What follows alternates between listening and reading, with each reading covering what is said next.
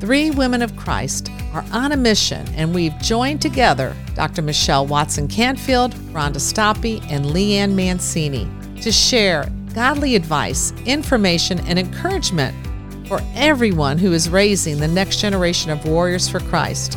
So let's dig deeper. We all know that parenting is hard work and life can get busy. We've done the research to help you. So let's dig deep with Lee Ann Mancini and work together to help you raise strong Christian kids. Dr. Michelle Watson Canfield is a national speaker, author, podcaster, and a licensed professional counselor of 27 years. Rhonda Stoppe is a best selling author, speaker, and podcaster who has helped countless women build no regret lives. And myself, Lee Ann Mancini, podcast host of the Raising Christian Kids podcast, Bible professor at South Florida Bible College and Theological Seminary, and author of Raising Kids to Follow Christ, Instilling a Lifelong Trust in God. Hi, ladies. I'm happy to have you back on the show.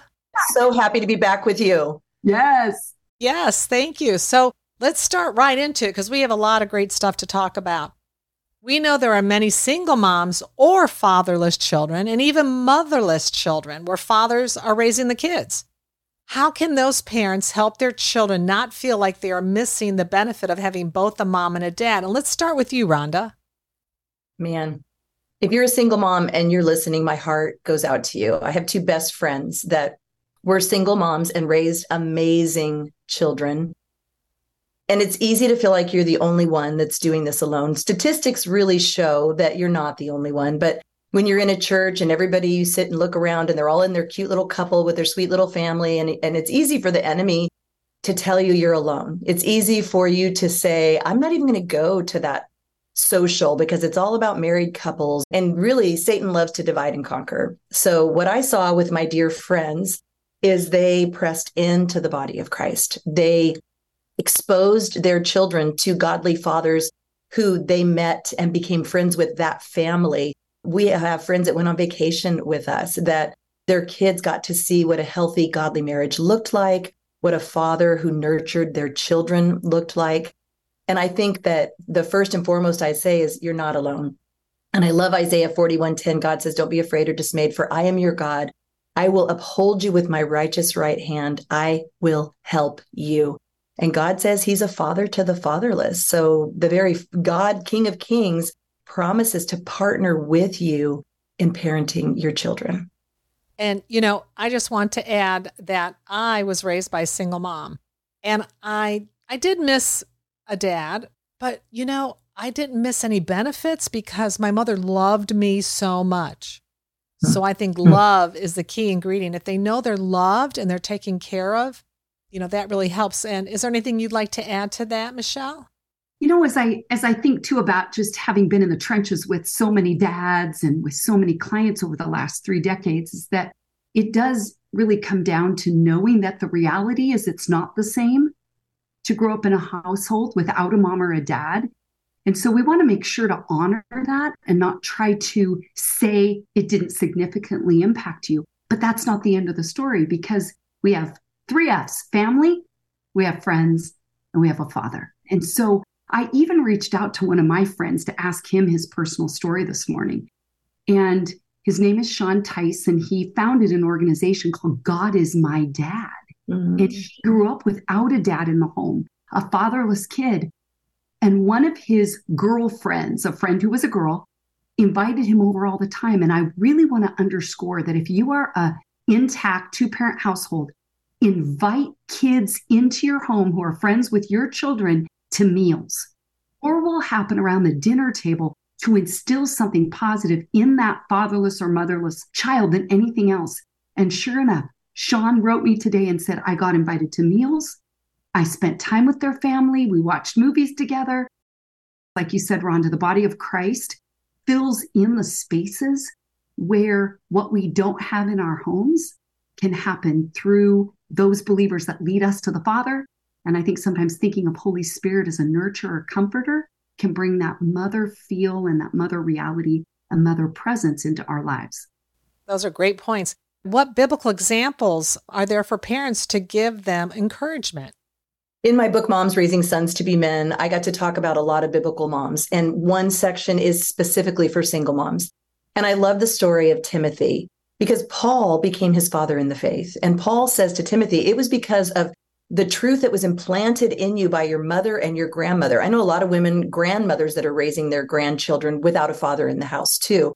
But he said, the truth you implanted in them, Timothy, made Timothy's heart ready to receive the gospel when Paul delivered it to him.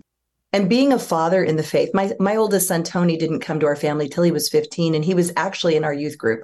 And so Tony grew up in our house and Steve became his father in the faith. And I remember the talks that we would have with Tony about not resenting his biological father, who was not being a father to him. And there was a lot of abuse that he was raised with, and teaching him to forgive the father who was absent, the father who was abusive. Because the Bible says, as a man thinks in his heart, so is he. If you're dwelling on the kind of father you had and resenting and saying, I will never be like that dad, you're going to become that dad.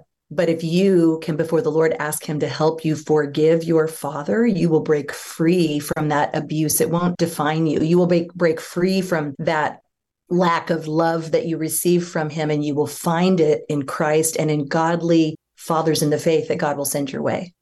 I love that. Yes. Jesus is everything to us. Mm. And, you know, again, like I said, I didn't have a father, but Michelle, would you like to add anything to that? You know, one examples? of the delights of my life was meeting a young woman in college. And she had lost her mom when she was in eighth grade, no siblings, lost her dad when she was a senior in high school, no grandparents. And I want to speak to those who have spiritual children that you have brought in to your heart and your home. And I got to be mother of the bride. I was that grafted in mother, even though she wasn't biological. And I think even last week I spoke at a conference and said, How many of you fathers at Father's Day get to stand up when you're the spiritual father? And no hands went up. And I said, I think we need to change that and honor those who are spiritual moms and spiritual dads, where our lives are enriched by knowing these amazing children like you, Lee Ann, to hear that you didn't, you know, have a father in the home and how much my life is enriched by knowing you is we we can help add affirmation and love as voices around those that may have a father void or a mother void or a mother wound or a father wound to say you're amazing. We're so enriched by knowing you and we get to be a cloud of witnesses and cheering those on who didn't have maybe a mom and a dad affirming them. There's a young man in our that was in our youth group and his mom died his uh, senior year of high school. And uh, it was tragic and it was senseless. Her death should not have occurred. And I remember telling him, because I adored this boy, I know I can't be your mom, but I'd love to fill in wherever you need a mom. And that year, his senior year of high school, he was nominated homecoming king. And at this particular school, they, during one of the ceremonies, have the mom, I'm going to cry, escort the young man in front of the whole school and he came to me and he said, I know you're not my mom, but would you escort me for homecoming? And I said, Oh, I would be so honored.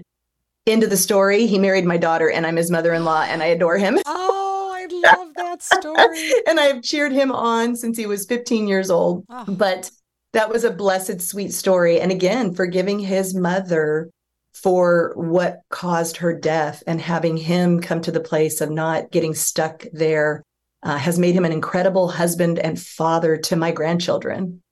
That is a wonderful story. Thank you for sharing that, Rhonda. That's amazing. See how what how God can work through our relationships and the things that we do. We never know where that's going to lead us down the road. Michelle, what can other children do? Other children to help those one parent children feel supported and accepted? Well, I think the most obvious thing, right, is just invite them into your home we we do so much healing in our homes. I mean, don't you love how in Deuteronomy 6, you know, God is saying, Love me with all your heart, soul, mind, and strength. But then he said, I want you to bind and impress these things on your children, right? He's saying, so that they talk about them when you sit at home, when you walk along the road, when you lie down, and when you get up. But it's about what happens at home. So the more kids can invite other kids into your home where conversations are happening about life questions can be asked and answered. I think it gives those kids such a gift. I think also it shows them how to con- how conflict resolution is supposed to occur in a in a family unit. If they've never seen, you know, conflict resolved in a, a Christ honoring way, if there's just mom and dad are divorced, there's a big blow up, they argue, I just try to keep the peace. I just try to not tell mom what dad told me and tell, you know, th- these poor kids, they get stuck in the middle.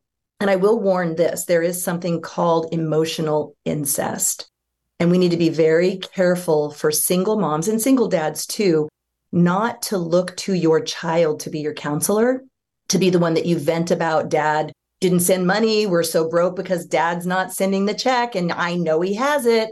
And he's, you know, hiding his income. He's working for cash. So we don't have any money because your dad, he takes you to Disneyland, but we can't buy groceries that harms your child. Have that conversation with a counselor with a biblical counselor with a with a close godly mentor that can help you get this forgive your ex for not measuring up to his responsibility or his expectations. Because if we're stuck in resentment and sin it is sin. And the bible says the effectual fervent prayer of a righteous one accomplishes much. And if you hold on to resentment i'm not saying you haven't been wronged or that it's not fair but God sees. I'm saying if you hold on to resentment and anger, you render your prayers powerless. You're not going to walk in the joy of the Lord that is your strength. So I'm not saying I've, I've walked with women that have endured this, but the ones who have laid it at the foot of the cross, the ones who have taken their thoughts captive to the obedience of Christ over and over again, have been free to live their faith in front of their children. Their children see the injustice of it. They don't have to tell them at some point they figure it out.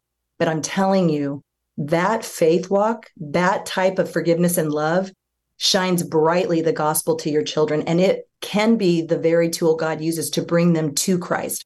Your resentment, your gossip about your spouse can be the very tool Satan used to bring them away from the gospel. Yeah, we did. I did an episode on parentification. That's where parents put parenting problems onto their children and the damages that can cause. So I hope our listeners will go back and listen to that. I think also if children sit down and be willing to listen to your friend, just hear his heart and just tell him that you're there for him and to love your friend because they're going to feel sad. They're going to feel like they're missing out. So I think a good friend is someone who listens. So teach your children to sit down and listen to that other child, what his heartache is and where he feels left out and what he feels like he's missing. And again, like Michelle said, to invite him in. So, Michelle, can we help support parents who are raising kids alone? Are there any support groups? Rhonda, you can add to that also. You know, I've found that so many of my clients, in fact, even I'm I'm replaying conversations just this week where, you know, a single dad said, I feel like Han Solo all the time from Star Wars. And then I think of another mom who, with four kids and now one year into divorce, says, This is way harder than I ever would have thought. Adding a job in now on top of parenting and sickness and all the things, and saying, I almost now wonder, is this harder than having been married? Because it is so hard. So, you know, again, you you both might have different insight, but I have found that a lot of single parents who are working cannot add a support group in. It's like adding one more thing is just too much. And often I'm saying to them, think of it this way then God on the go. And I don't mean that to be sacrilegious, but saying, if that scripture I just read, right, is true in Deuteronomy, as you walk, as you talk, as you're in your home, impress these things on your heart is how can you bring God into your life as you're driving your kids around, listening to a podcast or this one, getting more insight talking out loud to the Lord, quoting scripture, and really living and leaning into bringing God into your daily life. And it's okay if you don't have time for a support group because God's your support group. Father, Son, and Spirit, you've got support. I love the podcast. I think it's called Plus One Parenting. I've been a guest on there before. She's a single mom and she's walking through uh, the newness of of her divorce and all of that. She does a really good job connecting with single moms and helping them just find some support even by listening to the podcast. Well, ladies, this has been wonderful. Thank you for being on the show. Yes. And this is how we all work together to raise strong Christian kids. Thank you for listening to this episode that is part of the Spark Media Network that can now be heard on the Edify app.